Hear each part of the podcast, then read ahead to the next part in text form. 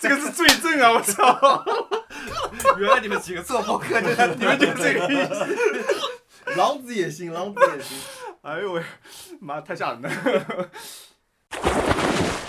我们要来先介绍一下我们今天的嘉宾啊，因为今天我在微博上预告了说我们今天有嘉宾。哎，多了一个人，这次来 Fishes Wishes 有三个人了。对，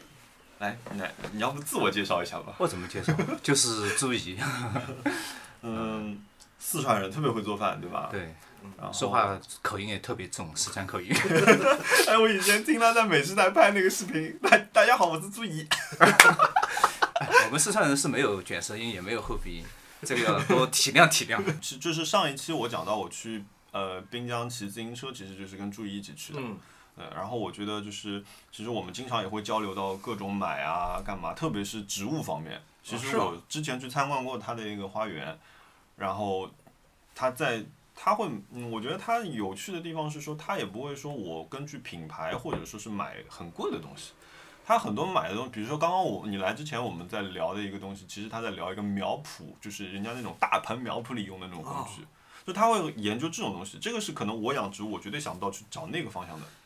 这个跟嗯你的这个花园的大小有关系，因为你你现在是很多都集中在一个室内来种这个植物，但其实因为我现在嗯我也是租房啊，因为我租房的话一般还是要考虑到有有一个户外的空间，那么所以我考虑的就是需要一个很大的一个花架，那用什么嗯花架呢？那我就是因为我去参观过苗圃，然后我看到他们会去种植这些植物，会有一些 非常大的苗床，嗯就是像一个钢丝床一样的，然后他把这个植物。给托起来，你可以在上面放那个植物，也可以放那个种子，一个一个的那个呃，一个一个的小盆，可以把这个播种进去。嗯，它把它抬高以后有什么好处啊？你不用弯腰去种这个植物，就站着就可以处理所有的东西。它而且是旁边有一个，你你这边有一种档案馆，旁边有个摇摇摇摇摇，那个东西就打开了，哦，我知道，像它是垂直的。像耐克那种对对对鞋对垫对那种。对对对对。然后那个是是很很像移动嘛，它就是竖直移动，对所以它都可以，就是比如说你养苗的话，可以好几层。那我有一个很肤浅的问题，但如果这个苗圃像档案馆一样折叠起来的话，那那苗圃它本来的那个装饰性，它也被折叠了。但是就比如说它有趣的地方就是这个东西，如果你单拿一个用，其实它是很方便的。嗯但如果你是大量的使用这个东西，它其实是用来生产的，啊这是一个生哦产是吗工具。哦对生产性的苗圃，对，他把所有的呃植物放在这样一个苗床上面，它顶上可以挂自动的那个洒呃洒水浇水的这个系统，嗯它下面也有呃专门的一个排水的管。然后呢，它每一个苗床它都有一个像一个轮子一样的东西，可以可以你转啊转啊转，然后把这个苗床抬升或者说往下降。其实一般家里不太会用这个东西，用这像个我东西阳台只就是开始 对对对，你但你用的话，你会觉得哇特别有趣，有一个很专业的东西在你的这个空间里面，嗯，而且它其实并不贵，像多多少钱？我对都呃，它它不 是不是按一个，它对它大概是按照一个呃一个呃一个平米或者一个单元来算，差不多一个平米就呃百多块钱吧，啊，是这吗？样对对对，你可以按照自己的买一得个大起啊小感觉来来定它制，是可以定制的。啊对定制，它不是一个工艺多好的东西，但是呢，它因为是那个叫做什么热镀锌啊，你放在户外，你你有风吹雨打，你不用去心疼他它。比我那个好，你知道，他刚刚在阳台上看我，他说：“哦，你这个宜家的架子，因为宜家的架子是刚镀锌嘛，嗯，就是还是有锈掉的风险的，你知道吧？他那个就完全没有这种风险的。也可能会有，但是呢不太，容易你因为受它的对它的，因为这个成本低，你暂时不用去考虑到这个问题。而且它本来就是设定好，就是你你要在就是那种温室里面喷水的，就整个状态就是这样潮湿的环境下面使用的。对对啊对对对。像我我买那个架子，那个卖家跟我说，他说你这个千万不要洒水哦，洒水了马上要擦干净的哦。我说哎，你这个不是跟宜家就是一样的吗？他说对对对对，是一样的，但是就尽量不要洒水。我想问，既然你的灵感是从这个生产型的苗圃里面得到的，那如果我作为我只是个普通人，我嗯住在一个住在一个租租来的房子里面，就是我要如果我也要这样操作的话，我最少得有多少面积来贡献给绿植？你刚刚说那个尺寸其实不大的，它尺寸，因为我还没有具体去跟他们去谈这个定制啊，但是我看它其实是分成一格一格的，它每一格差不多是六十乘以三十嗯，这样一个尺寸哦，。那还行。然后你一般，比如说你有可能是按照四格，比如说六十，如果说它是呃四格的话，它就一米二乘以呃三十呃嗯一米二乘以六十这样一个尺寸，它是一个基本的尺寸。但会不会有更多的一个空间？那我也要去跟卖家去，因为我现在还没有下手去买。嗯哦、因为一般阳台就是差不多一米二到一米三的纵深肯定是有的嘛。一般肯定我我去买这个东西，他们肯定是我是他们最小的一个买家 我。们还是照例先来回答问题吧。好呀，今天因为录音之前我就我不知道为什么大家都不给我写问题，大家好像把问题都没有扔给猫。是是我会我几我乎很少收到我们播客的听众的问题。 我一直会发微博，我说本台下午录音，欢迎提问，所以他他们会给我留言啊、然后嗯、呃第一个问题是想听听主播们养猫的趣事，就我们两个养猫注意养猫的吧？嗯，很久以前养，然后逃掉了。啊，啊，嗯，是私奔了，嗯，其实是这样的，因为我们呃春节时候那个父母来家里面，嗯那么他总归喜欢就是哦，我住在家里面，我希望这个房间要透透气，他就把门打开，嗯，哦呃、就那么跑了这个猫就跑掉了。你门打开就跑掉，他们他们没有去没有这个观念，这个这是门打家开，这个啊猫肯定会跑掉的，哦就这样跑的。然后小区里到处找找也找不到，我们也没就都是养的这种，其实就是也是外外面捡的流浪猫，养了好几年这样，然后都跑掉，再也找不到了。好可惜啊！嗯，你呢？你猫最多，呃，我现在目前养了三只，两只是我的，有一只是那个疫情期间收养的别人嗯的那个无主猫。呃，有什么趣事啊？我三只猫，小熊猫最对可，爱，三只猫，嗯我我觉得一样可爱，都是平均的可爱，但三只猫脾气不太一样。年纪最大的是浩浩，浩浩是我十多年前在北京嗯捡到的，浩浩是黄的那只，就是黄的大黄猫、狸长毛猫狸。狸，不是那只狸猫，嗯，不是狸花它名种猫，它就是中华黄金猫。哦这种我发明的种类，因为我觉得我要把它跟其他的猫分隔开来。 我捡来的时候它很小，因为它捡来的时候就像鼠标一样大小，就这么就这么小。哦啊，那应该是两刚个月刚出来的。嗯对，所以我们起的名字叫浩浩，嗯耗子嘛。哦然后我当时给 GQ 的创刊号第一期拍照片，然后我摄影包里面是装装了它。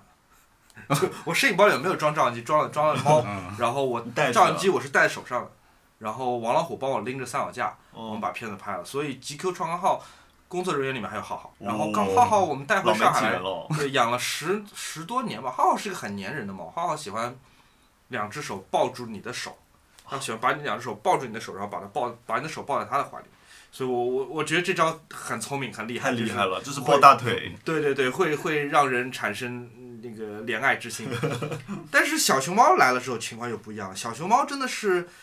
强宠第一名，它非常非常知道怎么去争宠。哦，小熊猫自己研发出来一招，这是很多朋友以为我训练出来，其实不是，就是小熊猫拜会拜拜拜，就是你要给它吃零食的话，它会站起来，然后两个前爪就是，但是它拜一脚拜短，它脚特别短。对嗯，而且小眼睛熊猫，大脚短。就我跟 Ryan 两个人都觉得小熊猫太像人了。嗯，等它吃饱喝足之后，它躺在地上，然后它翻你白眼，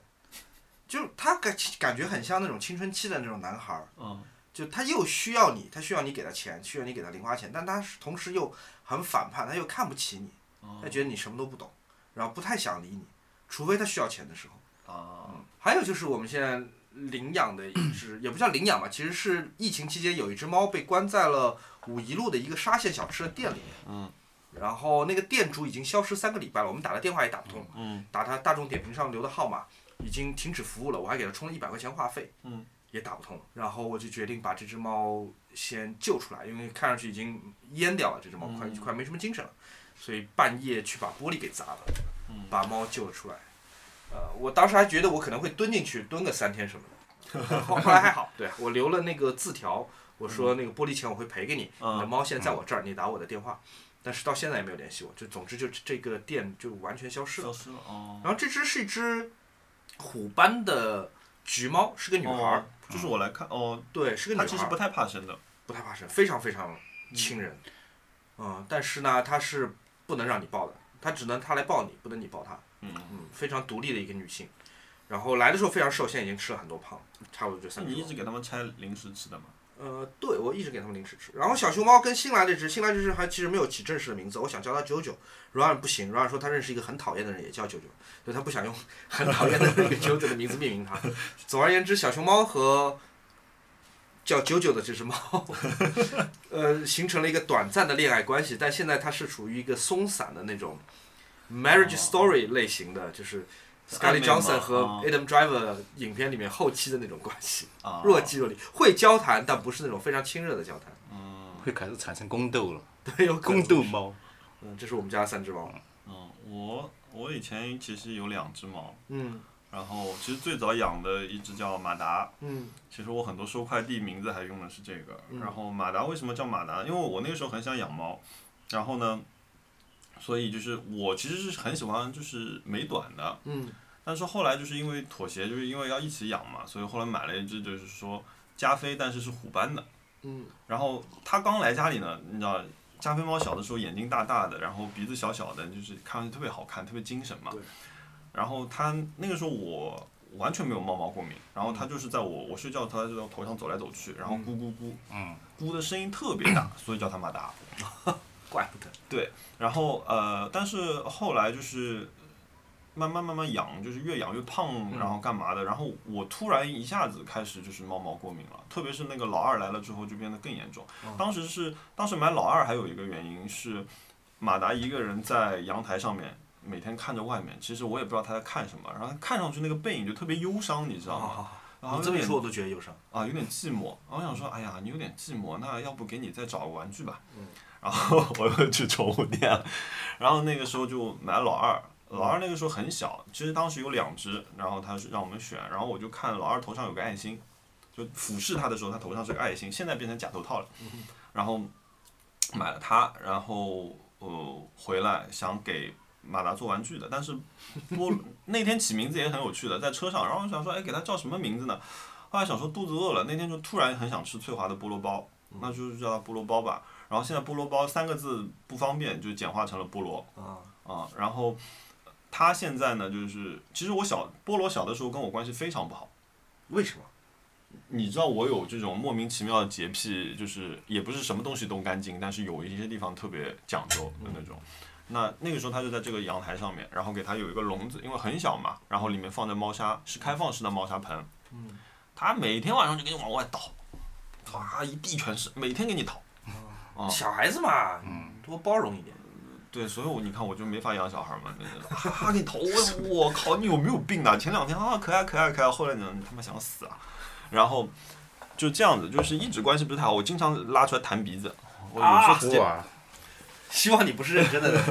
认真弹鼻子，真的认真，因为又很很生很生气，因为我本来这里东西就多，嗯然后每次清理一下就花很花时间。呃，但是后来就是老二来了之后，我很明显的开始猫毛过敏，嗯就是我只要他们俩，我我坐在沙发上，他俩只要一过来啊，我就开始眼泪鼻涕打喷嚏。嗯然后后来呢，后来想说，那两个里面肯定要送掉一只，啊嗯那后来就想说，那把老大送走吧，因为老大脾气不好，嗯出去基本能活。嗯嗯，菠萝就基本就是个呆子嗯啊、所以就把菠萝留下来了。嗯，但是到这一阵子，我们两个人，我觉得这半年里面，我跟菠萝的关系变掉了。对，我觉得他现在很需要你，很黏你，对我也很需要他，而且他很老实，他你很多房间他都不敢进去。对他看到地毯他就不进去了。哇，好聪明。平时是不叫的吗？好像很少听他它很叫。呃就只有我，如果比如说呃把它关阳台上，他会叫，对他会反抗，他比如就阳台门上尿尿，嗯，就是这样我们。啊挺好的，我喜欢这个。啊、我然后我们俩大概僵持了僵持了一个星期之后，我妥协了，我就把阳台的门打开了。嗯但是我我也同时我就是把我的两扇房门关起来了。嗯，就是那大家划清界限，就是这外面这一片，你面积比我大，嗯都给你，但里面这两间你不要去，因为 我还是会有一些过敏的症状。你们这个就是室友关系。对，然后嗯、就从一开始就想说，哎，反正你也没地方去，你只能跟着我了。然后疫情期间，你知道吗？朝夕相处。然后我疫情的那段时间，我是因为我卧室在装修，我就睡在了客厅里面，嗯然后他就睡在了那个阳台上面，他那个小隔间里面。嗯所以那个时候他在阳台上面他是不叫的。嗯。但是现在就是他发觉我已经不睡在客厅里了，我睡进大房间，他外大房间他不能来的时候，他就开始给你捣乱。嗯。啊，然后他现在只有一个时间会叫，就是每天早上我起床之后，他就跟在我屁股后面叫，要要饭嗯吃要。吃哦嗯，我给他啊很喂正常嘛。你说这个，我就想起以前我的，我现在没养啊，我以前养的那只猫，我只要煮一块鸡肉，啊，我在煮的时候，它就会围着我的这个脚转，啊转，边转边叫，边转边叫。然后我我喂它，我最喜欢怎么喂，就是把这个这个鸡胸肉煮好以后，我就把它含在嘴里，然后我头一低，它就砰就上来就抱我真冲的啊哦真的。它就这样跳上来吃，很厉害很厉害。哎，但有一点我觉得很奇怪，就是你们总是觉得这个猫要养得很胖很胖。其实我以前养养这个猫，我不知道，我其实给它吃的挺好的。嗯，我不知道它为什么它它其实长不胖，我每次觉得哎，其实长这么矫健就挺好了。你们人都不愿意长胖，为什么要让这个猫长这我么们那胖？我始终没想明白这个事情。我们家呆子其实不胖的，你看它现在这个样子嘛，嗯你把它浸到水里再拎起来就是嗯个小猫。只是毛啊蓬松。毛比嗯较蓬松。OK，我也是喜欢矫健的，我喜欢矫健还有对我喜欢矫健的毛。因为以前我们其实并不是说现现在可能有些人他可能会觉得不好，啊就是以前我们不是做咖啡馆嘛，熊小莫知道的。我们那个咖啡馆那个二楼上，它其实这个楼顶是没办法封住的，完全没办法封住。那这个猫呢，它会叭跑出去，在房顶上到处窜，但它它每天一定会回来，这是一定会回来的。但是，呃，当然它最后丢，它其实是我们后来送在家里面。前面我也讲，它是因为家里开了那个门打嗯开，呃，不在同一个地方，呃但我当时也我对我们都没在家，没在家就就逃掉。所以我，我其实还蛮想那只猫的，但是后来就觉得这个感情付出太多了， 有点不太敢再养。但我觉得它要是原来在你咖啡馆的楼顶，有一点像半散养的这么一个状态，我估啊计对出去对也不会被欺嗯 负。对，不太会被欺负。但你想想看，我们家这个胖子如果出门是什么结果？对，这个这个你肯们家定是菠萝真的应该是弱肉一个强食特别懦弱的。啊，这真是一个达尔文的世界啊！哎，你手一伸出来，他就跟你走了，嗯，是它完全不怕生的是吧？嗯，完全不怕生对。对人没有一个基础的戒备。那天我我家里来几个同事也是的，嗯，躲都不躲的，一般你就去别人家里，别人家猫先躲一躲再出来的嘛。他跟我一起在门口迎客， 我记得以前那个猫举起来，我觉得它都有肱二头肌 啊，真的真的真的太矫健了，我觉得太哎超厉害了。下一个问题，如果只能留下一张音乐专辑，你们会选哪一张？他说不论黑胶还是 CD 还是数字啊，，我们我本来就不论了嗯，嗯对这个媒介不重要。对，呃，如果我选的话，我肯定会选 Brian Eno 一张专辑叫做《Music for Airports》，也叫 Ambient One，嗯，氛围一机场音乐，这嗯个是 Brian Eno 为整个氛围音乐这个流派做的开山之作啊，七、0十年代末发行，这个也是我人生当中最早买的几张 CD 之一，神作，我特别推荐大家听一听这张专辑 Brian Eno Music for Airports，一共只有四首歌。嗯，回头我第们一首把写在对， show 第一首 notes 歌上叫一分之一，第二首歌叫二分之一，第三首歌叫一分之二，第四首歌叫二分之二。哦，这么我的话，我其实是这样，我有一张专辑，我呃是 Bill Evans 的有一张一九六三年的录音版本叫《Conversation with Myself》，嗯，然后其实我第一次听，我昨天还在写啊，就是第一次听这张碟的时候，我觉得太华丽了，就是我觉得那可能是就 Bill Evans 的，就是真的是无没有任何节制的在展现他的那种天分。嗯，然后后来我就去查了一下这张专辑，因为我我发觉他那次录音的这张录这张专辑的时候，他用的钢琴是格伦古尔德的钢琴。是一个很厉害的琴吗？那是施坦威的施坦威的那个 CD 三幺八这台琴，这台琴是台古钢琴，然后啊根据了格伦古尔德的一些喜好偏好而去调的这个一个很特别的这样一个琴。你说那张专辑叫什么名字？ Conversation with myself，和自己的对话。嗯，哪一年的是？一九六三年。然后他厉害的地方是什么呢？嗯他在他第一次呃为一段音乐，他配了三段不同的音乐，但是他们是相互之间有关系的，哦也就是一个人的三重奏，非常精彩。然后又因为就是格伦古尔德我也很喜欢，嗯他的那个哥德堡变奏，就是所以所以我我如果只能留一张的话，我会留这张。当然，其实我我手机听一下什么？就像动森，对不起，动声更八位音调吧。是挺华丽的。就是你你能听同时听到有三个音轨，极其复杂。听上去不错，回去再完整听一遍。就表表演 s 我很喜欢他，然后其实我更喜欢他是他有两张 solo，嗯，那两张 solo 是只有钢琴，他一个人，呃，然后封面上是一个弹钢琴的他，然后全白的封面，然后一个一张一是红点，二是蓝点，就这、这两张是我听的最多最多的两张。嗯，但是如果要留，我会留这一张，因为我觉得同时把我喜欢的两个人放在了一起。哎呀，这个这个其实是让我突然做选择有个选择困难症， 你知你道就吗当？推荐一张， 啊，你就当推荐一张。你最近比如说你听的最多的那张，呃，我最近听的最多的是一个英国的一个歌手，叫做 Now N A O，是一个黑人女孩是吧？是个黑人，对对对对，他唱那个唱 R&B 这种风格的，他有一个新的一个专辑叫 Saturn，这个这这个我还一直蛮喜欢的，挺好，气氛气氛很好。对 Because of ocean sleeping down, my friend and I did all my 我 hopes 我在那个微博上其实是有发过他的一个 MTV，我觉得我我喜欢就是，其实我我很长一段时间一直在听电音各种各样的，因为我我我在那个 YouTube 上，我平时是会把那个电视机打开，一直在放 YouTube，然后我如果听一个类别，它会反反复复的给我推这一个类别的音乐。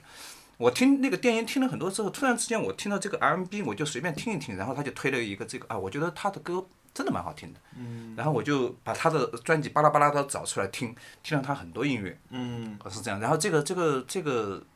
黑人妹子，我觉得我蛮喜欢她的风格，但是我也看了她一些 MTV，让我觉得啊，从嗯，但可能这个这个感觉可能不一定准。我觉得像她以她这种外形，我觉得在中国几乎没有可能能成。她不是那种呃这种鲜肉，或者说是长得很俊美，但真的是。嗯，听她那首歌会让我很打动，然后我在搜国内的这个微信、微信、微博好像也没有收到更多的一些哦资资料。然后我觉得那是那个 MTV 也蛮打动我的，然后我就从 You YouTube 上我做了个搬运工，发到我发到微博上，反正我想有喜欢的人，他们会去喜欢去看一嗯下。所以可能我觉得。某一个时期以内，我特别会喜欢某一个专辑。嗯突然要从一个整个一个时间让让我去挑，我觉得我好像没有这样一个选择题嗯那我明白在我身上。嗯，然后阿兹卡班的网上邻居问，会不会 会不会把购物当成一种奖励机制？呃，以及如何平衡自己的物欲，比如完成某一件事情之后，买一件自己自己一直想买的大件，这个其实是我干的事情，对，吧？这个就是你这种会跟自己讲话的人会干的事情。我知道，我给自己一个奖励，这种话只是一个借口，而且我甚至会跟自己说这是一个借口。那只有你会认真的认为说，啊我做了一个大的项目，我完成一个人生阶段，我走到了一个时光的里程碑下，所以我现在需要给自己买个东西纪没念有，或者我奖励是一我下是觉得说这是有一个十足的去抵消我的一个，嗯、怎么说也不是负罪感吧，一个一个怎么说我就是又花乱花钱的这种，你知道吗？因为买东西一定有几率买失败的嘛，嗯，所以 我需要有这样一个时候，就是说你可以就是嗯没有任何负担的花掉这笔钱，但是你会奖励自己一个相对比较便宜的东西吗？你说啊，我真棒，more，你真棒，这个礼拜我奖励你一瓶一百九十九的红酒，一百九十九红酒红酒挺好的了，但是你会做这件事吗？那个一直在进行嘛，但你就会是跟自己说，哎，红酒也不要，直接打一百九十九给我吧。我选择红 酒， 嗯那嗯，我最近其实正好是一个时间点，啊因为我搬了家，所以我买了非常非常多的东西。哎，慢慢讲讲，是吧？ 展开来，因为因为慢慢讲因为我跟我跟之前那个消费，其实以前我买过很多东西，但我对，因为我知道你一直就是因为我有很多设备的东西呃对，因为数码其实应该这样讲，他是有理工科背景的，啊、他以前我做过最早程序知道朱怡是她在 UPD 啊，非常古老的时代曾经 是一个是一个 PDA 论坛网站的站长。的 PDA 这个甚至在智能手机还没有被广泛应用之前，还没有被嗯发明那之是前很早，对大家在用那种呃类似像 Palm 或者是那种这种设备，我就要嗯讲出来这些东西，我我们听众可能都不知道是什么。嗯，对对对，怕那个是二十年前的一个事情了。对，所以我我其实。我那个时候知道你，包括说上之前去你家里玩嘛，比对如说大投影啊，嗯然后对呃环绕式音箱啊那些东西，其实很多我都看他的，然后他会告诉我说、啊这个怎么，他会研究你知道吗？嗯研我知究道嗯数据这种事情我是不懂的，但是他会研究，其实其实我我因为现在我以前买过很多东西，然后我我家里有一个房间就专门堆这些东西， 然后不不不是说就是就是你要你开闲仓置嘛嗯嘛，闲置不是不是说有那么多啊，就是你会把它放放放在那个地方，嗯，然后你会发现其实你一年两年你不进去，好像你生活也没缺什么，所以我正好这一次这次搬家我就在想，我可能不并不需要那么多东西，嗯那我在买东西的时候，其实我也是有个想法，就是我其实是有点点。反消费主义，因为我我在那个搬家之前，我把那个那个 Fight Club 那个电影看了两遍， 我觉他得嗯反消费那那那那个是超级有极端的那那个片子，我很喜我欢。嗯插一句啊，这个反消费主义的人刚买了套家庭影院，这但年代但怎么但我我会告诉你我买东西的一个原则，嗯因为我我是仔细思考了一下，我为什么会买一些东西和不为什么不不买一些东西，嗯我会把它分成可能我现在买东西啊，我会把它分成三个类别。嗯，第一个就是对呃这种啊、呃我想想看啊，就是这种身体啊，嗯呃身体舒适有好处的。嗯，身体舒适有好处是什么？比如说按摩椅呃嗯床垫， ，OK，床垫这个这个是非常非常那个呃睡对，床眠垫有我觉得帮是助。非常重要的一个东西非。常重要。然后比如说健身的，这个都是身体素食。我买了一个非常大的一个拳击的，好不容易把它装上去，就是每天练拳击。然后这个是一块儿，然然后第二块呢就是娱乐，呃，叫做呃娱乐和享受。嗯。那娱乐和享受这一块就是，比如说呃影音设备，嗯，然后嗯、呃锅碗瓢盆这个东西就是生活必须的，要嗯吃啊什么的，对吧？然后这这一块儿是你又那值么会做饭，你吃饭不得又得买好多东西吗？对啊，我现在一样一样全部都在重新买。厨具什么的，你肯定很讲究吧？刀啊什么之类的。嗯，反而没有以前那么讲究，很奇怪。我我以前用用很多刀啊，就是包括主厨刀啊这些，我到最后就就只喜欢用中华菜刀。真的，我就一把中华菜刀，然后一把厨房剪。嗯然后比如说我我如果要剁大骨头，我可能在菜场里面让他们就帮我剁好。嗯我会我回回家以后我不太会自己剁，但是我一般就是如果比如说买一只鸡，我要剁的话，我就用剪刀把它剪掉。哦，有很好很好的厨房间，然后其他方面就是一把中国菜刀，它既可以铲，也可以切，也可以砍真，的吗？非常好用。我极少用，包括我片鱼，我也就就用中华刀一把刀做所有的事情。做所有嗯哎的，事但情。是中华大菜刀就是能。他们不是说嘛，就是中国厨师去去外面就一把勺就全部就搞定 对一了，把勺搞定所呃有，就就搞定。其实嗯那个大铁嗯，锅对我来讲，因为我并不需要它，好像我在厨房里要挂很多这种不同的刀，看上去好像很专业。对我没有这个，我因为我哦我一把刀，我完全能搞定这些事情，嗯我就不会再买更多的我东西。一直以为像你这样的好厨师都是特别讲究，就是一字摊开，从小号到大是吧号，指甲刀哦到大砍刀，对一应俱全那种。啊其实我想这样子做，嗯但是但是我觉得，因为我我自己现在这个呃住的地方没有这么大的空间让我去这样奢侈，嗯所以说我对我来讲，可能就一把中华菜刀对我就已经够了啊。这个是我觉得就是第二块，就是嗯呃呃基本的一个娱乐和这个享受吧嗯这一块。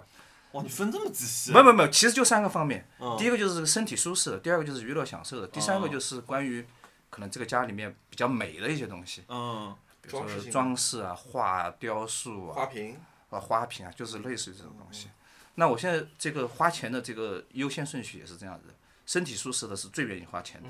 然后娱乐娱乐影音就是能花钱的，你去可能要去稍微追求一下它的性价比，你你也要看，比如说你要做一个家庭影院，你要看你这个房间合不合适，然后关于美不美这个事情，这个东西呢，其实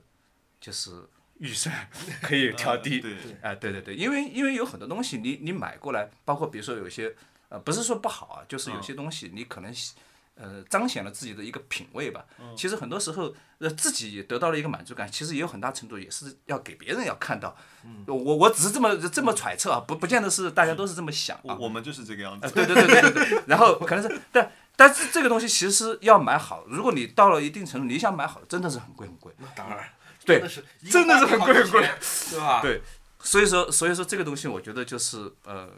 呃，那个这个叫什么？呃点到为止就可以了。 然后在前面两项，我觉得我是蛮愿意花钱的，后面一项就是力所能及就可以了。嗯，这个大概是我现在花钱这几个方面。我来，我来跟着你讲讲，我们来讲讲床垫吧。嗯，因为我刚才讲到床垫，我觉得这件事情深有同感非常，而且很少有人，呃，会在讲床垫这件事情上觉得跟我观点很接近。就嗯床垫真的太重要了。非常你想想，非常你重要人生当中有差不多四分之一的时间是要在这个床垫上对度过的。对对嗯这床垫你还不买 好一些？对，呃，而且我觉得这个床垫好像现在还有那种，就是最新科技啊，就是比方说，如果你们是两个人睡一张床，嗯左边那个想睡的硬点，右边的睡的软点，对甚至我听说还有定制服务，就可对以，有可以的嗯有左右给定了。可啊就以我觉得这个很厉害，就是没有必要谁将就谁，大家都要在这个地方对过四分之一个人生，对，那对吧？嗯那你床垫是等分吗？没有，我我和 Ryan 睡的床垫的喜好倒倒都是差不多。嗯我们现在用的是一个一个希腊的牌子，叫 Coco Mat，嗯它用的是呃天然的那种乳胶，嗯，还有那个椰子树的棕榈嗯对对对，哦之类的东西，嗯，呃因为那个反正都很是后期地中海区域的那些呃特产物啊，嗯然后做的一个床垫。这床垫蛮厉害，那床垫挺贵的，那床垫要一万块钱。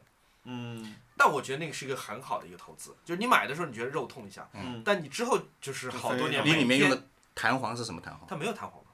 就全部是全部是靠就是比如说哇硬的是嗯棕榈，它有好几软的层是乳胶，它多层夹心，然后做成其实不我有同的质感。我我知道那个，然后其实我用的那个是宜家的，嗯，但是是宜家最好的那个床对，垫。宜家最贵的和最便宜的差距特别大。对，它其实也是的，上面是乳胶，嗯然后底下就是一层就是那个棕对榈的嗯，就是椰椰糠之类的。对对，对对对，就是它是其实是为了让你达到一个透气。嗯然后我自己睡觉是喜欢偏硬的床，嗯嗯所以我就不会再在上面垫东西了。嗯那个床垫很好，那个床垫我记得我当时去买的时候好像是五千块钱，嗯然后买完第二个星期它就涨了一千块钱。啊，真的哇那赚到了。嗯，它就是它好像是那个时候搞活动便宜了一下，后悔只买了一个。我真的觉得床垫是一个非常非常重要，但大部分人，嗯，可能没有这么在乎，或者在花钱的时候容易犹豫的一个商品，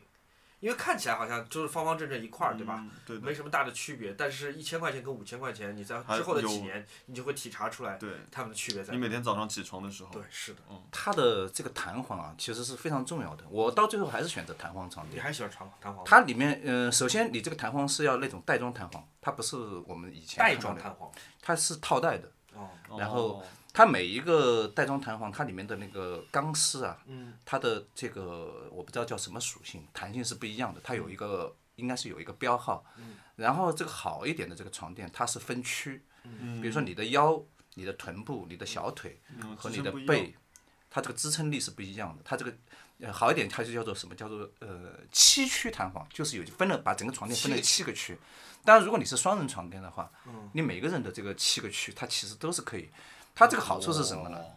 好处就是你旁边一个人在翻身的时候，他其实对旁边的这个弹簧是没有任何影响的。他甚至他他知道你是在翻身，但是他的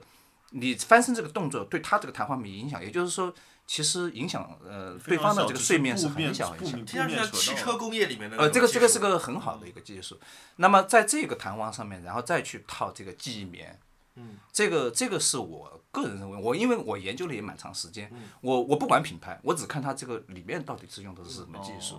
那我我自己最后就也是根据我我的这个理念去找哪一个床垫好。 其实国内也有一些人他们在组装这些弹簧。以前我看到有人在这个这个知乎里面啊，他就是宣传我我可以帮你去定制，你要怎么样子去分区，不同的区它这个弹簧要有多好的这个标号。我我是以前是买了这样一个一个，但我我后来觉得这个东西其实你睡起来确实是非常舒服的。呃，后来我我现在搬家以后，我在想，其实我可以去试一下宜家的，当然这个不是做广告，我是确确确实实我去躺，但你穿着衣服躺，我不可能脱着躺在上面。 呃，我我后来觉得还是我就买了一个呃袋装的弹簧，仍然是袋装弹簧加记忆棉，它只是不分区。哦我我选了一个比较硬的这种弹簧，嗯我觉得很好，嗯，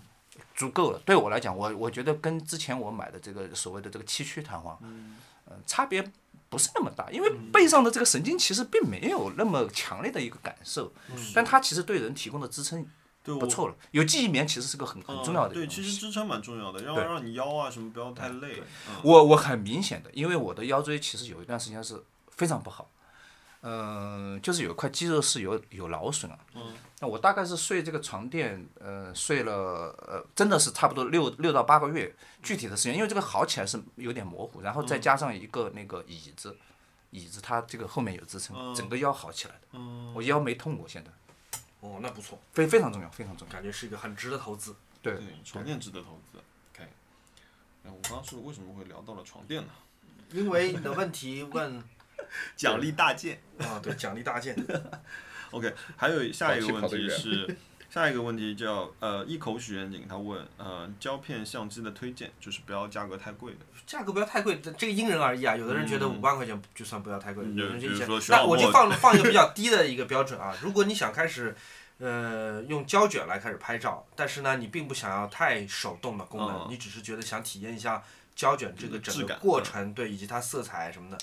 那也许可以从傻瓜机开始。那傻瓜机当中比较入门的有一款叫做理光 R 一，哦，这是一个没有炒起来的全自动的傻瓜机，而且体积很小。R 一的市场价当然只有二手，没有新的。R 一的市场价应该是在八百到一千左右，嗯，这个入是门的价格其实很好。嗯对的，很很很值的一个机器，二十八毫米、二点八还是三点五的光圈，总而言之还是不错的一个全自动的相机。那如果你想玩一玩手动功能，你可以试一试。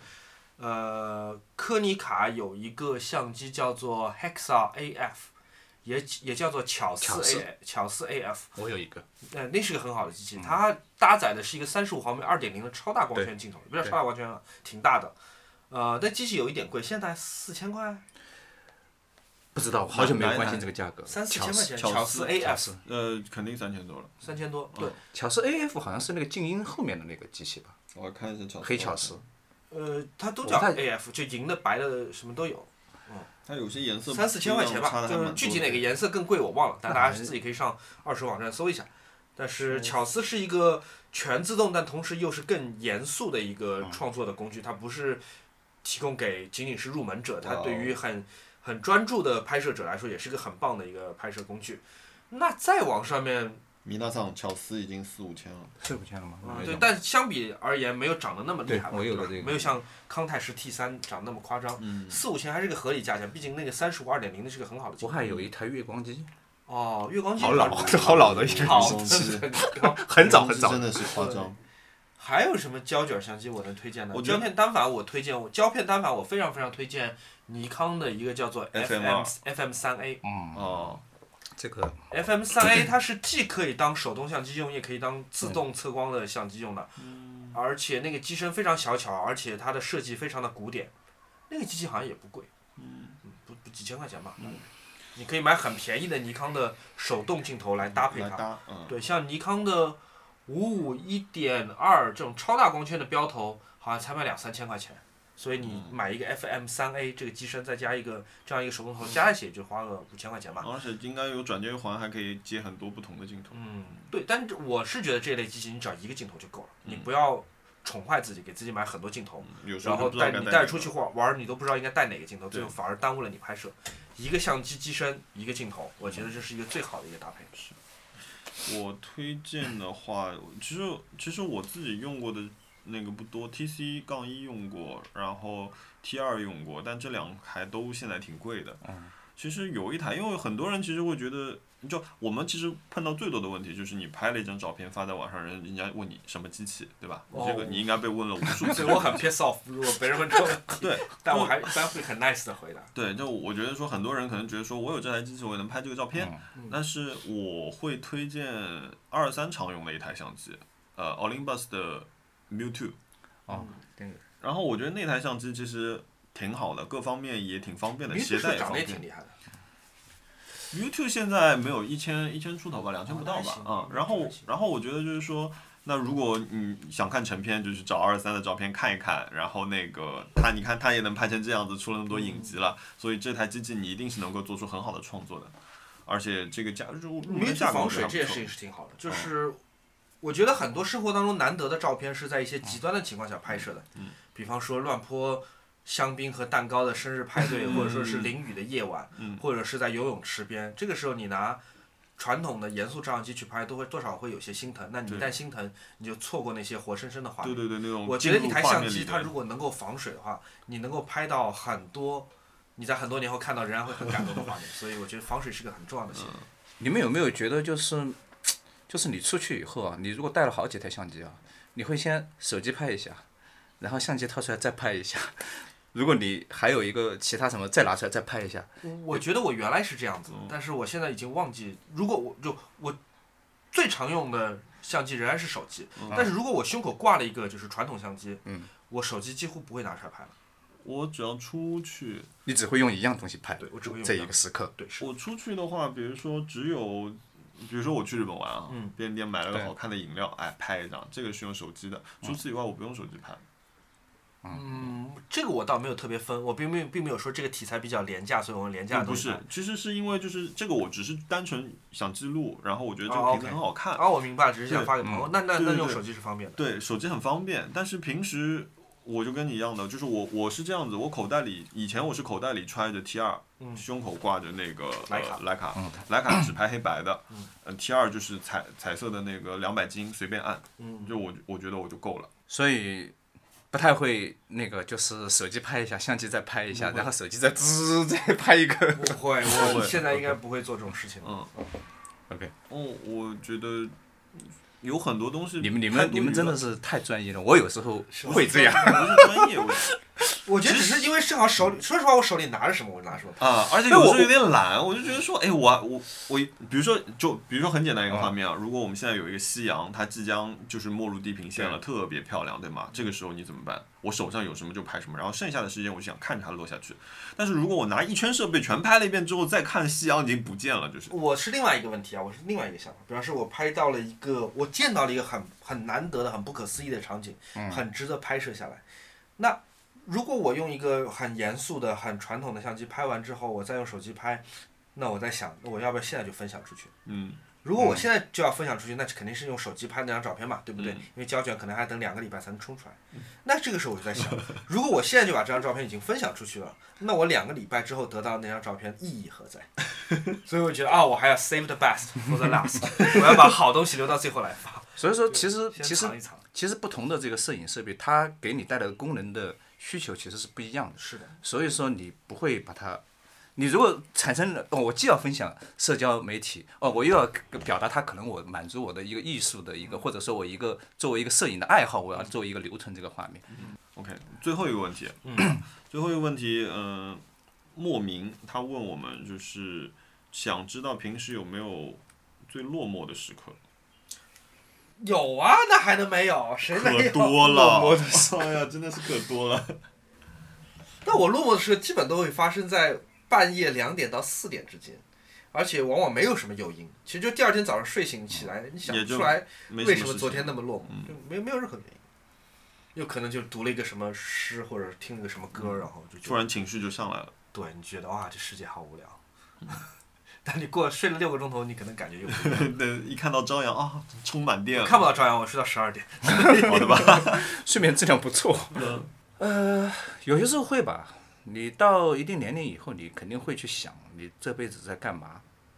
然后你会有点落寞，因为你觉得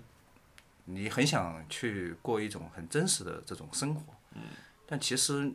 真是蛮难的。非常难，非常难。这个时候你会觉得有点点落寞。我觉得特别像我们这种年岁的人，这种，嗯、有的时候在怀旧，其实在怀自己吧。就是嗯，你说我们大家在社交媒体上悼念我们小时候听的那些摇滚明星去世，嗯我觉得很多时候不是在悼念摇滚明星，都是在嗯悼念我们自己己。的逝去的青春。对我小时候买过他的打口袋，那个时候我有一整个世界摊在我眼前，我可以做任何事情。如今 他死了，嗯我现在又感觉到罗曼蒂克消亡，对，一事无成，就是这种落寞是很常见的，而且可能会发生在每个人身上，即便我们听众当中从来没有经历过这些事情，也许到你到一定的年岁，你也会有同样的感觉。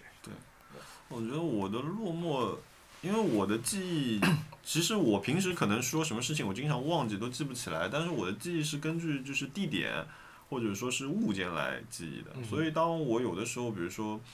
有的时候晚上跟朋友喝完酒，大家分了手之后，就是我自己一个人在闲逛，往家里这边闲逛的时候，就你会那天，比如说我走过自行车店也好，然后或者有的时候我走去了哪个公园，然后我看到我知道这个桥可能二十年前的样子，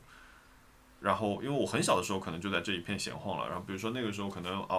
呃家里亲戚可能比如说长辈就带着我，比如说我那时候还是很小小孩，就带着我到哪里去走啊走啊走，干嘛的？比如说那次我去长风公园，就是我会突然有一刻在那个这个到了这个地点之后，它解解锁了这一段的区域的一个回忆之后，会产生这样一个落寞对。但是，嗯，离开也就好了。嗯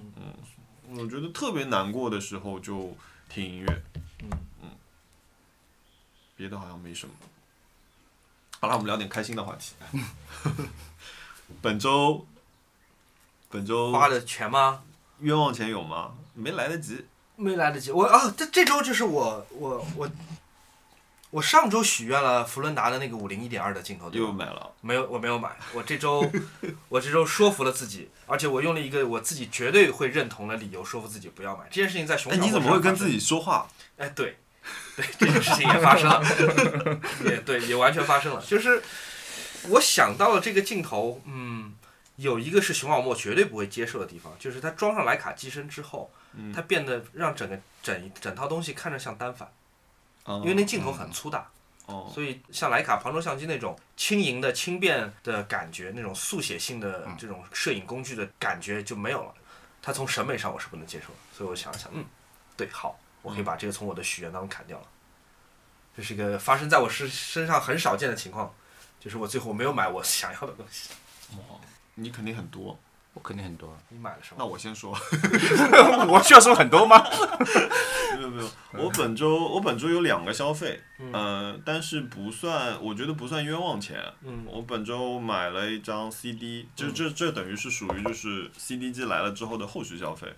我买了一张，其实这张碟我在流媒体上听了很多的，我前两天发微博，就是呃，Tony Benetti 和那个 Diana Call 两个嗯人的一首就是爵士的一个一个合唱合唱的一个一张我啊专辑。哦很多年前听过这张专辑，。哦，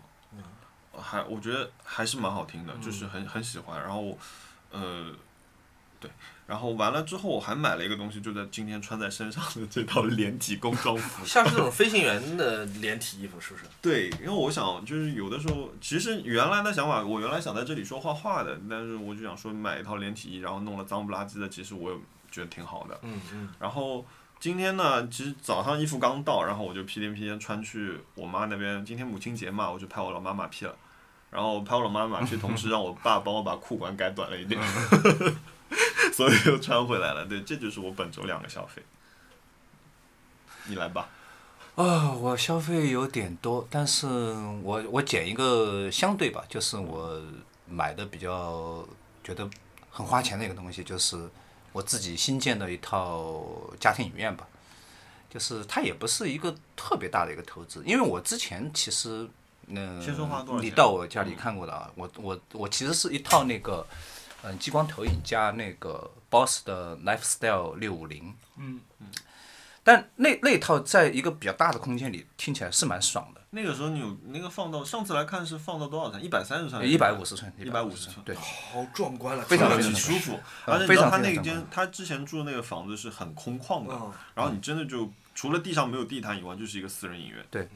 然后基本上它听起来跟跟就是看观感啊，这真的有点点像是在影院里面，但它的一个其实 BOSS 有一个很大的缺点，它它不支持那个杜比的 Atmos。那我我现在新的一个地方，因为是一个比较小的地方，那我可能要有一个新的一个想法。其实其实讲这些东西，它它其实那个预算并不是那么高。像我之前的那个投那个激光投影加上那个嗯 BOSS 的六五零这一套，大概五万块钱都不到。那我现在新的这个这个预算呃只有两万多吧，就也，但它现在这个变成了一个什么呢？就是我也是用一个呃四 K 的一个投影，然后我这次买的是一个风米的，然后再加上一个你说投影仪是吗？投嗯影激光投影，也是投到一百五十寸，因为我我租房子的时候特别看有一堵墙非常非常大，嗯然后再加上一个 Sony 的那个 ST 五千，哦但是我会问回对回声嗯对，棒它是一个 sound bar 很长的一条，因为我不太确定它的一个声音效果。嗯我是特地去那个索尼的那个淮海路那个旗舰店，嗯我要一定要我要听一个现场的感觉，因为我为什么买这个呢？它其实是针对一个很小的一个房间来使用。那么，呃，还有它它的这个设计是让我呃非常费解的一个地方，它就是呃这个呃 Atmos 它其实是有一个叫做七点一点二，就一是呃七就是嗯呃七个人声道嗯对，七个声道，然后一呢就是指那个重低音，然后那个二呢其实是指它头顶上还有两个声道下来，嗯就你听的这个音乐啊，也这个音场其实应该有空中的部分。那它这么一个 sound bar 怎么解决呢？因为它 sound bar 的两端啊，它有两个喇叭是朝天花板上的，哦，反射过来，对，它不是朝，不是面对你的。然后它最最搞的是，在这一套 sound bar 它有一个设置，它可以设置什么呢？它要设置的就是说，你现在坐的距离离这个 sound bar 有多远，嗯你的天花板离你有有多高，你的左边墙壁离你有多远，哦右边墙壁离你你要有先把多这些远。参数输入进去。你要把所有的参数输入进去，哦，那这是个很严谨的一个，非常的有让我 点蠢，但是有点严谨的一个事。对，但我我我觉得其实每个人他的这个这个家庭它的这个听音环境其实是很复杂的。比如说我现在坐的右边那个墙离得很远，那我当时算了一下，我说声音的速度是每秒三百四十米吧，好像是对吧？ 那你你你这个反射一下回来，我我因为我量那个我用卷尺量嘛，其实只差零点零几秒。 你你你这个这个距离我差个一米跟两米有这么大的差别吗？但我觉得他既然做了这么一个选择给我，那我觉得还是有种很爽的感觉。那我就把都把它设置好，因为我在在他这个呃索尼的这个旗舰店里面听的这感觉，跟我在家里听还是不太一样的。嗯，它那个空间很对对很大对，的，然后听下来，我觉得还是让我觉得有点点震撼，让我有点点震这个撼。桑德坝多少钱单价？嗯，九它的十九官方报价是一万三千多，但他我去店头，他跟我讲什么搞活动， 一万块钱以内，但实际上淘宝上有更便宜的，是吗？一搜就有，我有嗯大点概 种草了，啊什么？ 我有点种草了你。直接去他家试试吧。我我因为觉得你你可以去我那边听一下，嗯，然后他最让我震惊的就是我，因为我你你要考虑到叫索尼什么选？索尼桑德坝。上它次是吧 I wanted tomorrow， ST 五千，ST 五千，然后它其实相当于是你的一个 AV 功放，你可以把你所有的这个呃呃 HDMI 接口的都接进去，它是 HDMI。呃，是一个增强的一个一个一个接口，其中有一个口是带 ARC EARC 这个功能。然后我现在最最最最最开心的就是说，我把那个苹果的那个 Apple TV 4K 的那个盒子，跟索尼就是苹果跟索尼，我我喜欢的两个品牌合体了。哎，我哇们真的要操这两家收税 吗？我我们不停的提到索尼和宜家，我们就每期提索尼跟宜家。 OK 还有苹 果，等等，那个那个那个什么，我因为因为因为我我自己看 Netflix 跟那个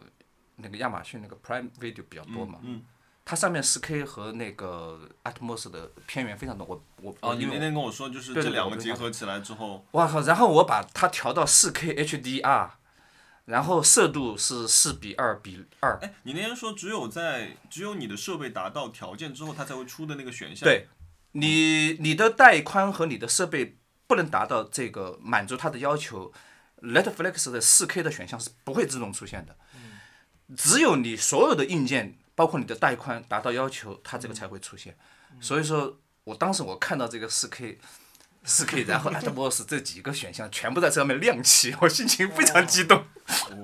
然后我在我第一次投一百五十寸，然后呃，因为因为你要用那个那个苹果的 Apple TV 的那个 4K 盒子，它可以去测试的，嗯测试你的 HDMI 的那个那个那个速度，然后它测试出来我可以用四比二比二，因为真的吗嗯呃，很多是只能用四比二比零，因为零和二这个差别是很大，它颜色对差好是几倍你肉眼可以看到的差别，不是一点点的。然后我那天给你看那个 F 1赛车是嗯 Netflix 嘛，嗯你你真的你就是把它，你你能听到那个赛车砰这样开过去，然后那个颜色你们家网得有多快？我看个 YouTube 一零八零 P 视频都会看。其实 其实你看四 K，呃，从测试的那个速度来看的话，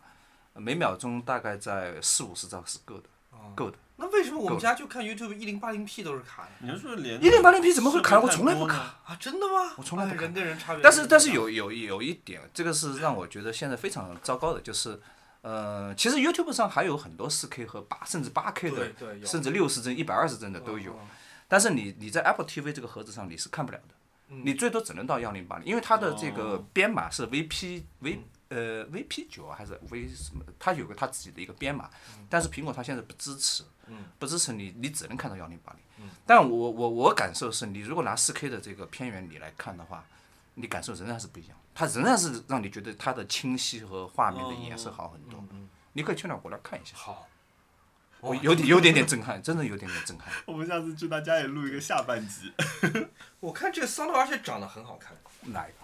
你买对就这个东西长就这个东西长得很好看。 就是这个东西啊干。干净净的。然后它哎它还有一个就是它上面有指示灯，但是我觉得可能比较好一点，都可以就是你你在操作的时候，你可以让这个指示灯关掉，也就是说屏幕亮起的时候，它上面所有指示灯都是暗的，嗯不会影响你画面。然后你只要按任何一个按键，它那个指示灯就会亮起来。它是一个液晶的一个点阵显示，你可以调整音场，它是3 D 的，或者说是专门用用在你的这种 game 里面，或者说你只是听这种呃新闻频道，你只需要人声比较很清晰，或者说你只是晚上听，你你可以那个呃让这个语音更强一点，但是重低音更低一点，它可以有好几个声场来给你选择。呃，它还有一个叫做什么？哦当时在我叫的做呃卧室里是叫非常做合适对的。嗯它叫做什么 Clear Audio，就是就是说你你如果放一些清晰度不是很高的，它所谓的有一种增强技术，哦让这个插音针质相更当于好。声音的插对对针对对对。然后我现在就是听那种流媒体的那种，有些时候当背景音乐听，我就会把这个听点开。嗯嗯会有一点点，也许是我心理上感觉的这个音质的改善，嗯但是作为一个蓝牙音响啊，你平时用这个这个它这个 Clear Audio，或者说你把这个3 D 打开的时候是完全不一样的。3 D，因为我我吃饭的地方离这个 Sound Bar 其实有点距离，但是3 D 打开，我觉得整个那个屋子里边好像有个有个人在唱歌， 有这样，它它的声场我觉得做的是非常非常棒的。你你要知道，就是这个 ST，我买的这个 ST 五千是它的旗舰型号，嗯嗯，它的后面一个型号叫做呃叫做 Z 九 R 吧，我不知道我有没有记你错说啊那。电视机是吗？不不不，上的吧，它上的吧 Sound 有 Bar 有有入门型号，有中档到型九号。二估计就是高档了那个，不不不不，这个 ST 五千是最哦高是档最的，高嘛，哦它后面的几个档就两千多、五千多都有。嗯，我觉得差别是非常大的。嗯，那首先有些它不是有往往顶上的这种，听众朋友们，徐小莫现在已经打开了淘宝，哦 淘宝搜，因为这个喇叭它不需要你布线了。嗯，它完全是利用这个天花板和墙壁的一个反射，它不是说哦，你这儿要一个音响，那儿要一个音响，哦放好几个，对对对，它可能没有那么精确，但是毕竟它也是得到杜比认证的一个东西，对，而且在家里，对，你可以去调这个距离，我就在这调着玩，看它这个反射过来。虽然我我经过我的计算，我认为没有那么大的一个，但是它让我心里很满嗯这是足，种我可以很去很调日整本式的精确，对，它可以让我去调整左边墙壁、右边墙壁，让我觉得蛮爽的。虽然我不觉得它这个有这多么大复的杂的、也复杂的一个听音环境有那么强的一个功能 啊，这个是我我现在呃，这这都让我特别满意的一个东西。哦，我来说说我另外一个最让我头疼的事儿吧，因为就是 Ryan 马上过生日了，然后这件事情把我搞得压力很大，因为之前几年我送他生日礼物真的是太棒了，就为自己鼓掌。前年我送的是呃一块儿呃掉在莫桑比克的陨石，就我送了他一颗星星，那块陨石它其实不是陨石，是云铁。哇是一整块非常大的云铁，因为云铁在国际拍卖市场上都是按克买的，我送它是一个拳头这么大的，它已经被切削的方方正正的，所以它的六面全部是金属拉丝，嗯，就是是铁镍合金的金属拉丝，然后里面还有那个融化的石头硅质形成的橄榄石，橄榄石镶嵌在这个铁镍合金的非常漂亮这个东西，然后它有点像那种什么复仇者联盟里面的道具，就看上去既科幻感又很外星感。这是我前年送他的，是一个一颗星星。呃，去年是他正好二十五岁生日，我送了他一块很罕见的劳力士的表。那个劳力士的表是五十年代一个加拿大公司朝劳力士定制的，它表盘上呢不是正常的，就是一二三四到十二的数字，嗯他们上面写的是四分之一 Century Club，就是四分之一世纪俱乐部，这正好十二个字符，嗯，所以二十五岁嘛，哦这个还蛮有意思。对，我就送给他作为二十五岁生日四分之一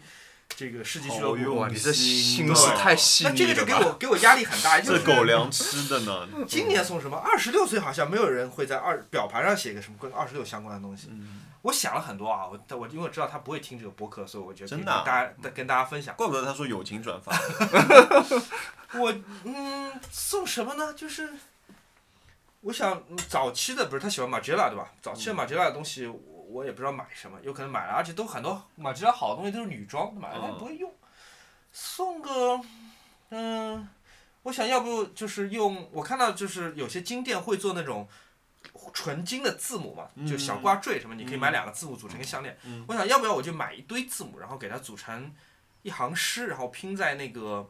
画框里面。嗯，然后我就找了找，我找了那个 Jenny Hostler 一个很我很喜欢的艺术家题去，嗯好像数了数有差不多四五十个字，嗯，每个字要五百块钱，就好像有点哦，有点太 贵了。呃，而且我哦不确定我自己手工好不好，就我把这些字呃能母不粘能在一个贴画框里面，到时候全掉下来就也很傻，而且家里也没有地方挂。经不好念，送他一个数码产品好像太容易消亡了。太对太容易消亡，而且就是去年送了这么有意义的一个东西，对吧？劳力士啊，朋友们，这今嗯感年觉送个送个 AirPods Pro，好像有点这激没有感情青上黄不升接的感觉。觉，对对对，我我的感觉，你再过多少年，你可以把所有送的东西做成一个博物馆，对放起来陈列但。，啊，我现在就头很每样都这么真的啊。我现在真的头很疼，我不不知道不知道不知道送什么。这个是我最近在在想的。我今天早上在床上看淘宝、闲鱼和 eBay 和雅虎拍卖看了四个钟头，就也不一定说要找什么，我也不知道要找什么，就是找灵感嘛。嗯但我真的是没有灵感，要么就超出预算太多了，哦嗯，要么就是根本买不到。而且现在因为疫情的状况，你即便在国外买，也不能够及嗯时送不寄回到来中国来。对是，但我不是太知道 Ryan 具体会喜欢哪样的，我也不知道，别说你不知道，我都不知道，真的啊、 我不知道，哦，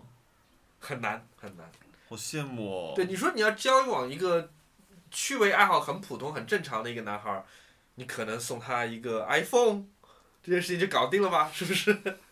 不行，嗯你不能送他 iPhone，你不能送他一个他自己花钱也能买得到的东西。对，就没有他没有，如果背后有一层嗯，含义在的话对，但是你说，如果你跟电影里一样，你说你自己折纸折个什么一千零一朵玫瑰、纸玫瑰或者什么，做个小手工，他也不会喜欢，因为对啊他不会、真的会用，他也过了那种那清可能纯是小男孩的年纪，对他也需要一些能够用到的。头疼头疼，不知道想做什么。你送过什么生日礼物？你是觉得很精彩的？好像就像他说的这种数码的直男啊，我们这种 还能送什么？ 没有那么多的一个心思。对，我可以讲讲我收到的最差的来自情人的呃生日礼物。我有一年收到了生日礼物是一瓶洗 发水，我男朋友当时我男朋友送我一瓶洗发水，会不会有什么这个叫洗发水有什么没暗示有啊？没有任何暗示，这就是一瓶天哪！洗发水，好吧，简直比一个 iPhone 还差，我其实有收点过震惊我其实收过挺多糟糕的。是吗？嗯嗯，那我觉得这这讲可能不太好，那我觉得就，呃，就有一个吧，我就我我觉得可以讲一个，但是不我不讲那是什么东西啊，我当时收到了一个礼物，然后我就很认真的问他，我说好了，玩笑结束了，你把礼物给我， 我真的想知道是什么，告诉我吧。 OK，你要你到时候看你要不要剪进去。就是他当时送了我第一次嗯我的生日礼物，我们俩当时在一起之后，第一份我收到的生日礼物，呃，是一个在一般在日本的超市，就是你可以买到的那种，比如说机器猫小小的那种叠起来的，就是也就是其实你拿起一只机器猫，通过它的脸，你都不知道它是机器猫的那种 quality。叠起来，它是个什么？是个手办吗？它也不是，它就是一堆机器猫，然后就给小孩儿玩的那种，你知道吗？你可以把它们叠起来，that's it。比如说啊嗯有，九个机器猫，你可以把它们叠起这来是。你成年之后收到的礼物吗？呃，对，就是对一一零年的时候，因为因为我那个时候我买，就我得到的说法是说，因为你买很多玩具，但是你也看到，就是我买的玩具是是哪一种类型的，比如说我以前买嗯很多 Three A 那种、Tomorrow King 那 种，就哦是这高级货。就蛮贵的那种手办，包括我买阿童稀有木的也是买那种比较大的，然后那种就是珍宝系列的那种，就是我其实买玩具这个事情，我觉得是一个蛮讲究的事情，就是 OK，但是你嗯得到了一、一叠鸡，所以我当时，我当时认真的觉得他逗我玩儿，你知道吗？就让你先难过一下，再给你个好东西，你知道吗？然后我就一直在说，啊我说，嗯，把礼物给我，快把礼物给我，我说我不然我觉得我可能我会要炸了，我说快把我的礼真正的礼物给我就是那种。但是后来反而是对方生气了，就觉得说，我靠，我送你礼物，你他妈还挑， 嗯，就是这样。 你有收到过什么特别惨的礼物吗？注意，呃，就好像低于平均分的这种。好像真的没有没有这种对，我跟 Ryan 其实是会，我会送他就是恶作剧礼物的，但是嗯生日我不能给他乱搞，生日是要嗯正经的。嗯我有一年，呃，圣诞节我送他的礼物是一个很漂亮的一个铁盒，嗯铁盒外面是用，呃，呃 MUJI 的这个纸包好，包好外面还有花儿的，嗯，然后等他拆完了纸，解开了丝带，打开铁盒，里面是一袋草莓，就是从街边的水果店买的草莓，而且水果店给的那种一毛钱一个的塑料袋还还在。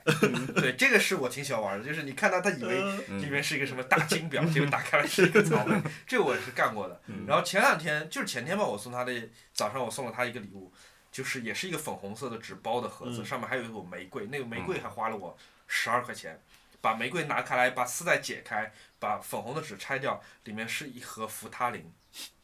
因为他那天手健身的时候手扭伤了嘛，所以嗯，我说送你一个。 哇，你对，我那会你喜欢去送哪里就是偷偷摸摸搞这个包装？我就一早上我那个从饿了么点了扶他林，从饿了么点了一支玫瑰，从饿了么点了一堆包装纸，就是玫瑰和包装纸加在一嗯起一共花了六十五，那个嗯扶他林是三十五。对，但我觉得这个很爽，就是对啊，他也蛮开心的吧？你应该挺开心的。但生日不能乱搞，生日一定要送一个对，我正经的我觉得生日是个蛮严肃的。其实，哎，我之前给你看过嘛，我有一份一直没有送出去的生日礼物，那是什么？呃，一对耳环，我一直没有送出去。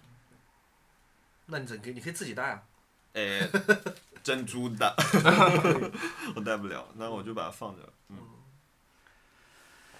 那你下次恋爱送出去哦也不合适，对吧？我不会啊不会，对就对对，这个有点对，奇就怪的不会感给觉，了，感对觉有就点不会怪给了。对，但我觉得说，因为出于就是就是我就不想送了。嗯，但虽然说是我花了非常多心思挑的一个礼物，但是不想送了。我有有有种礼物啊，它不是实体的，但是其实并没有收到，但是我觉得心意到了，我觉得也蛮好的。就我大概是去年还是前年吧，嗯，反正这个说出来也无所谓啊。嗯就是我我在北京那个时候去那个 Blue Note 去那个、嗯跟几个朋友去听听那个一个，我当时乐队名字我都忘记了。嗯然后那天正好是我生日，但别人不知道。嗯然后就是丢派他他去那个跟那个乐队讲，你他们太太唱你当时对太对太对，嗯当时太太就是他说是不是唱歌的时候能够把我名字带上。但是后来其实这个事情是晚了，就是来不及了已经。嗯但是这我我觉得那个时时候还觉得蛮感动的。嗯大概是这样，就是你不见得说这个是一定是一个实体的礼物，嗯因为我我跟我跟刘派，我就我太太其实并没也没有说是大家的头破血流，嗯就还还是还是就是还是可以正常交嗯谈、吃吃饭什么的也没关系啊，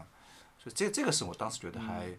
因为有嗯我点记得我以感动的前东就是西，以前可 能就因为我觉得就是送一个礼物，我还是希嗯希望送一个很好的，然后就是希望是好和实用兼嗯顾的。当然还没有到就是熊主播这种，就是还有另外一层含义在的一个东西。他这个难度有点对高那，个你送这心个情，虚拟礼物，我我嗯我觉得这个送心情认同的太厉害了。就我有一个亲身经历，我可以分享给大家。就我学生时代的时候，异地恋爱，跟一个成都的一个程序员在恋爱，一个也是个小男孩儿。然后，但当时他已经就跟我算是分手了吧。然后，但他每年生日我还是会送个东西的。啊、他有年生日我给他寄过去了一套耐克的衣服，因为当时我的钱也就能买得起这些东西。然后我还顺便问了，我说你男朋友送了你什么？她男朋友也是一个程序员，她的男朋友送了她一个公式，我惊呆了，我说啊，这厉害了，完哦败他的公式是这样子的，他就把这个成都男孩生命当中所有重要的数字一些常量，嗯，比方说他喜欢的《银河系漫游指南》当中的这个对四十二，对然后他的对生日一九八几年，然后几月几号，就是逼了，所有的这些常量都放到这个公式里面，这个公嗯式最后是可以左右平衡的。但是如果你把这个公式导到一个3 D 建模软件，比如3 D Max 里面，嗯，它正正好好可以形成一个立体的爱心。这个是那个，然后嗯我就气死了，我我贵非常记得我当时觉得很气，我就觉得我就是我怎么花钱我都达不做不到到。这我个我想认识做不她到男这朋样友。理工 理工科的浪漫，因为我我想起那个我我前段时间一直在逛豆瓣啊，豆瓣里面有一个标话题就叫做理工科的这个美美学还是怎么样，嗯，它里面就是说它表达这个爱啊，嗯就是前列腺的切片，睾丸的切片，嗯这个切片然后用那个显微镜拍出来，里面有颗爱心。他说：“你看我对你的爱，连蛋蛋你都是对的爱。 你们可以去看那个帖子还在。哇，我当时觉得好震惊啊！一个显微镜拍的切片，然后是哦旁边是那个哇好圆绝组织的一个图。我希望他没有把自己蛋蛋切片。作为艺术生，我觉得我以前特别没钱的时候，我我会我会给对方画画，哦嗯，我会画一张属于就 One Piece 只有他有的。啊，啊，你看这些这个厉我害都做不厉害到，我既不会画画，我也不会做 公式。嗯，我但是能给你别会人找做星星啊？嗯，对，但我现在有点黔驴技穷，我还我还能怎么办呢？我去月亮上买一块地，然后把那个证书给他嘛，这件事情好像也有点骗。就总而言之，就是我有点黔驴技穷了啊，怎么办？即便我今年我可以安然上岸，就送了一个还不错的明年东西怎我么明办年怎么办呢？对，对啊，你到二十九岁的时候，二十九岁可是个质数哦。到质数那一年，你什么公式什么都不行了。如果你把这个当做一个一定是一个实体，那那那是有点点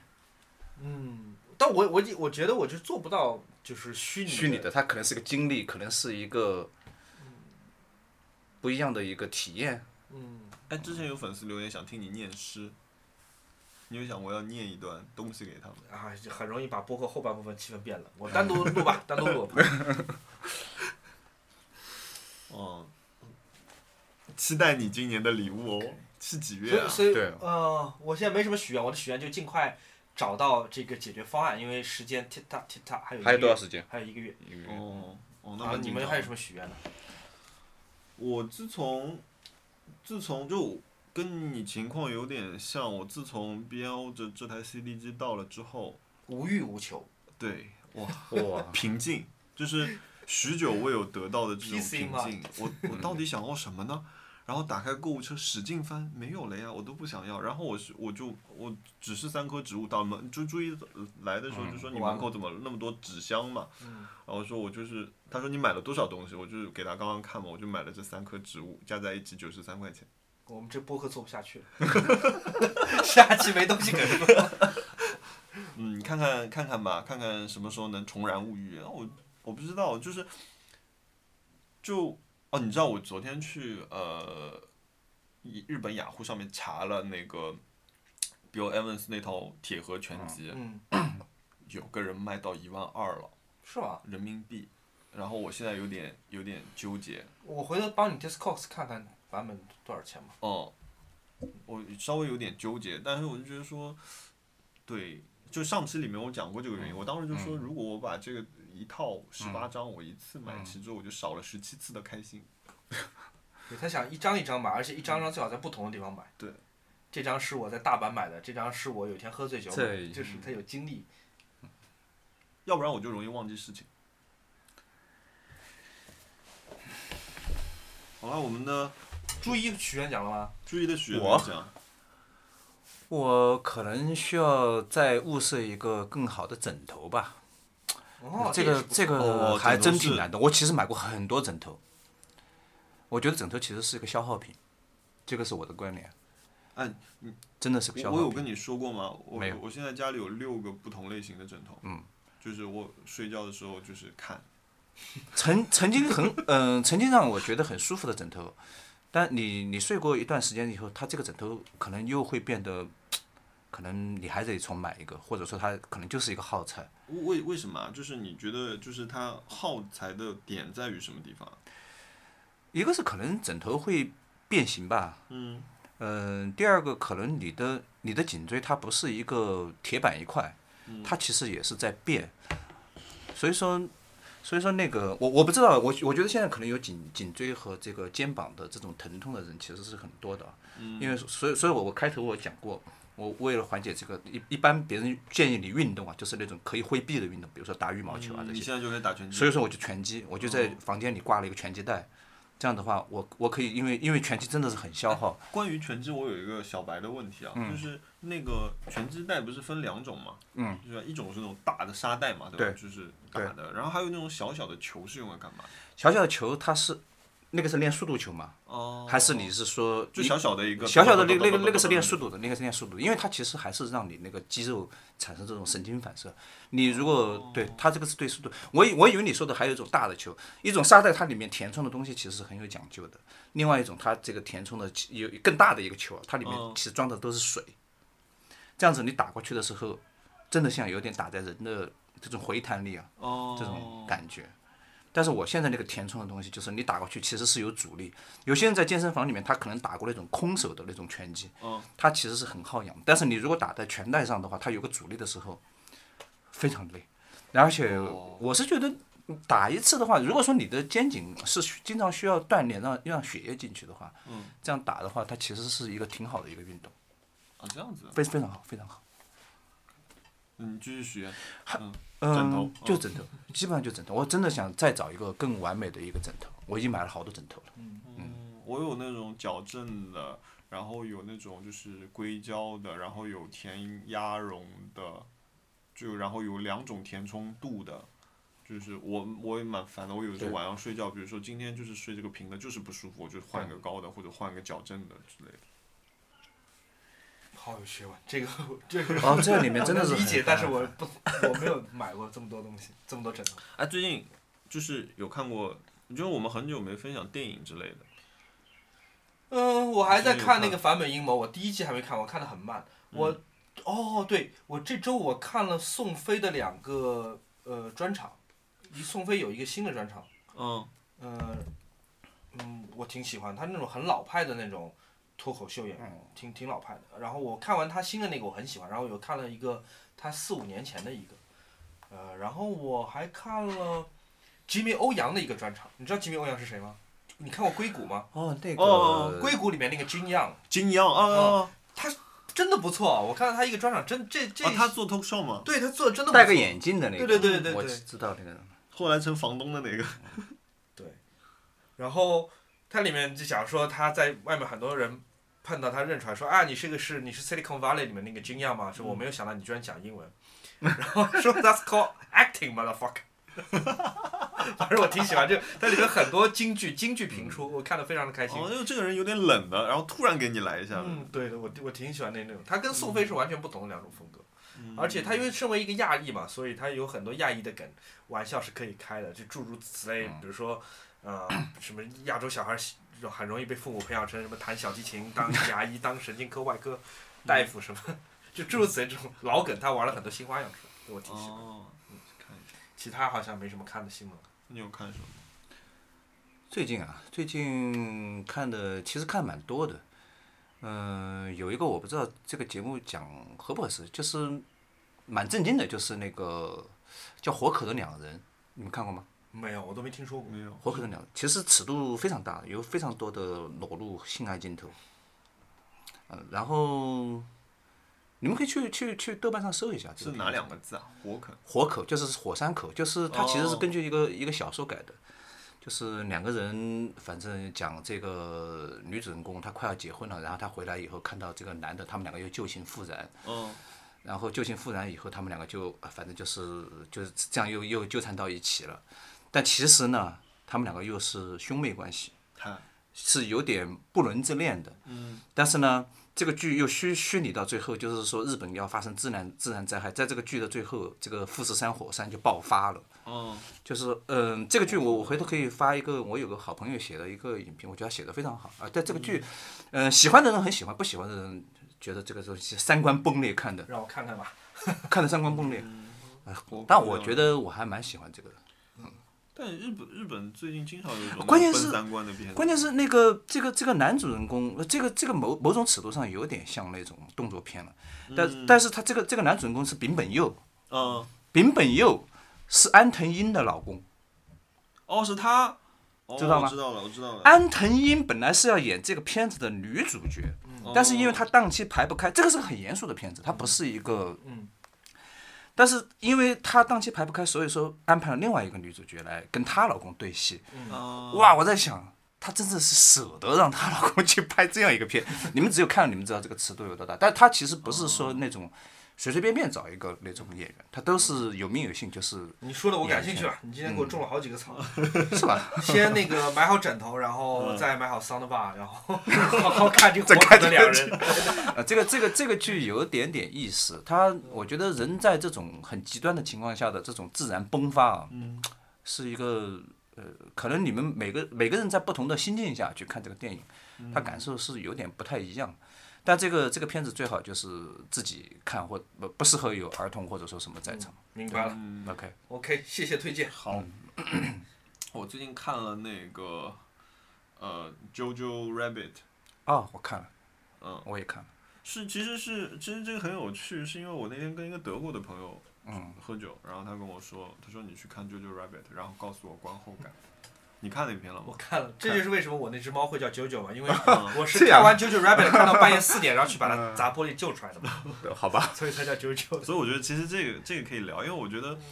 我很惊讶于一个德国人他问我这个问题，嗯就是因为这个片子我可以大概讲一下，这个片子其实是讲一个一个小孩儿，他其实在二战期二战间，期间对嗯他一个德国小孩，对，然后他臆想了，就是他跟那个阿道夫希特勒是很好的朋友，然后就是他他一直的有一个幻想中的朋友是希特勒，对，然后呃哦他而又且是经过他的很敬支持畏，纳粹德国在对二战对中的所作所为。对他妈妈是很叫他自己叫他是爱个小国纳粹，嗯对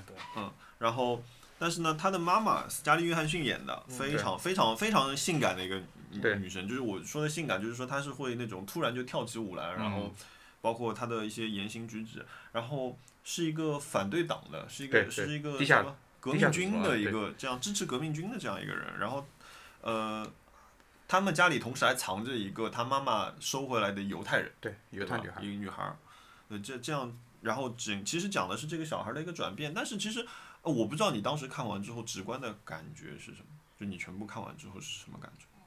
嗯，我觉得他有点像刚毕业的电影系的学生拍的电影，就是就它很生动，它里面有很多很妙的桥段，有些很嗯很棒的一些嗯、摄镜头的设计，嗯，嗯、但我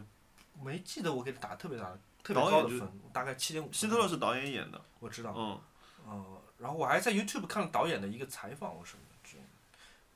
我我其实当时因为他跟我说了之后，我反而有一个预设，就是说我好像看完这个片子，我应该 get 到什么东西。嗯，我跟你很像，我当时的反应是，嗯，我没有一个感受，这对我来说好像是一个，就是一个正常的电影。我觉得它有一个很有意思的设定，但它不是一个特别深刻的一个对一个电影。那当然可以有很多隐喻放在不同的环境里面对再来做嗯比较啦。对但是我觉得导演自己并没有想太多。嗯，你觉得呢？我觉得这个电影其实它给我最最开心的就是最后那段跳舞，嗯，我觉得那段跳舞是让我觉得特别释放，嗯， 对，很很有趣。而且我我我我在 Instagram 上看到很多人都都把这个就是作为他们说，如果解除隔离，我就会这样。因为那个犹太女孩也是解除隔离以后，嗯她说她解除隔离一定会去对跳舞，对，嗯，其实是一样的事情。嗯我就说人在一直在禁闭以后解除隔离，可惜我在看这个电影是早就解除隔离了。 那我觉我觉得全片最好玩的是那个 Yo 嗯 Yoki 那个小胖子，哦，太可爱啊了，对就是全程跑来跑去，然后命大的要命， 怎么都死不了。那我觉得里面两个演员都很好，一个嗯 Sam Rockwell，这个我一直很喜欢的，啊还有一个 Scarlett Johansson，太嗯棒啊了，我觉得 Scarlett Johansson 真的少演一些《复仇者联盟》这种片子，哦，就真的，多演一些像《Marriage Story》和《JoJo》这样的嗯，电影，我觉得真的太棒了。嗯，但但后来我就是因为我觉得说他要我看完，其实我需要给他有个反馈嘛，嗯所以呢，我就去看了一下豆瓣的影评，嗯就是很多去聊到了，就是以这样一个小孩的这样一个视角去看，就是希特勒也好，去讲那个也好，我觉得有点，可能真的就像你说的，导演没想那么多，你们这嗯对，我觉得影评当然可以，就是去过过分的、过度的阐述的，这是没有问题的。你可以把它的隐喻展嗯开，想到更多的地方，但导演不见得有对想。我我觉得这篇我大概就打到七分，嗯嗯，是就，我不是说不好，不是说这部嗯片子画面没有是说不好，的，嗯而且它有很多很有意思的地方。我只是说，嗯，七点五分，嗯。它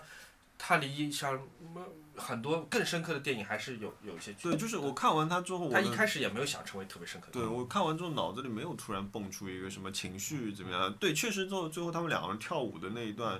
挺开心的对。嗯，但但是你觉得就是嗯哦，就是就这样。嗯，而且因为他的中文的那个名字是什么？他的 JoJo 的什么？什么忘了。我查一下那个中文名字，他中文名字叫什么？奇幻历就险是之类的乔东西。乔乔往前，因为中国没有引进嘛，所以它没有官方的中文名。有有有，本来是二月份要上映的哦。我记得好像有有播放的吧，电影院。本来说是二月份要放的，我最近哦最近他说的是，呃，他的名字叫《乔乔的异想世界》啊，所以就我当时 OK 我看到这个名字的时候，我自动就把它列为了一个怎么说一个空想片，嗯是一个架空历史观的一个片子，但其实它是又 是有一点关系的。对，我觉得它其实最触动我的是后面有一段，也就是呃，当时他们那个城要被解放的时候，然后你就发觉这个城里面所有的人，不管穿什么职业的人，呃，工人也好，护士也好，就拿着武器就上去去跟美国人打了。那我觉得那个时候是是觉得有一种很莫名的那种感想，你也觉得就是你也不知道这些人做，就是这一刻你就我觉得唯一 get 到点就是没有一件事情是对的，你也不知道谁是对的，也不知道谁是错的，但是你知道这些人把自己的命给送掉了，就这样。所以我觉得可能对德国人来说，他们是不是有会有一些比较感想？因为他那天跟我说的时候还蛮激动的，他说你一定要告诉我你看后的感觉。然后我现在有点纠结，就是我可能给不出一个答复。这个，他如果一定要你给他一个答复，我觉得这个可能有些时候会谈到一些很泛政治化的一些东西，嗯因为我觉得现在在中国的这个讨论啊，因为因为包括在国际或者说国内的一些一些很多话题上面，我觉得很很容易就变成一个很泛政治化、很泛滥就泛政治化的一个话题。嗯你可以很轻松的把这个话题或者这个电影的观后感，就引申到了另外一个讨论的方向上去，嗯，是然后这个就被和谐掉了。对对对。然后说实 你有很深的想法，你嗯你我们没之办法间这我样子们嗯不你做，会讲是对的，对这这片子对我我我想了，我没有想很多，对，就它对就是一个娱乐。娱乐但他如果说一直要想问你这个，他有可能会是考虑到这个点，因为我觉得有些外国人他有这样的想法在。嗯，好了， OK，嗯，那我们今天的歌，嗯，我想想，今天谁来放？上一次放的是什上么？次上次是我，上次啊这次你来选歌，我来选啊。你可以从 Bill Evans 的专对辑我选。我我我想我想选一首他的，你们看过那个 Netflix 的那个《地球的夜晚》吗？没有，哎，我好像看过，标注一下。太震撼了，是吗？是个纪录片吗？是纪录片。但是那个那个嗯、那个什么《One Planet》你看过的呀？哦，就我是看过。地球的。嗯，然后《地球的夜晚》全部拍的是夜景，他用那个高敏感那个摄像头哦，拍出来的。我知道那篇，我知道那篇很厉害。我简直看得我绝对就是两就是看得发呆啊！嗯，我记得包括它的这种音效，嗯，哎，我觉得你们你们真的要找时间去看看我那个我家里那个效果你。那套设备，那等等虽然虽然不是顶级，因为我现在没有一个幕布，我投在墙上，然后我发现我那个墙有点弯，就是一个边角。但是你在看的时候，你你会沉浸进去，太牛逼了！我觉得可能音效好是是在于，嗯，它给你一个沉浸感。如果你没有这个东西，你你看这个影这个电影的这个整体感受其实是会打折的。嗯哎，我搜《地球夜晚》出来都是《地球最后的夜晚》。哦那个片，不会吧？嗯，太震惊了！我觉得，我觉得我这次就推荐一首曲子吧，比较简单的一首曲子。嗯，Bill Evans 有一张专辑是 Bill Evans for Lovers，它其实也是类似于一张精选集，零四年的时候出的。然后，嗯，我觉得选这首歌的原因其实也是因为，因为我们的播客星期六出嘛，然后我觉得，嗯，最近的是这最近的这个气温啊，什么都挺好的，所以。这首曲子的名字叫《It Must Be Love》。好，好谢谢大家谢。谢大家，谢谢，再见。拜拜。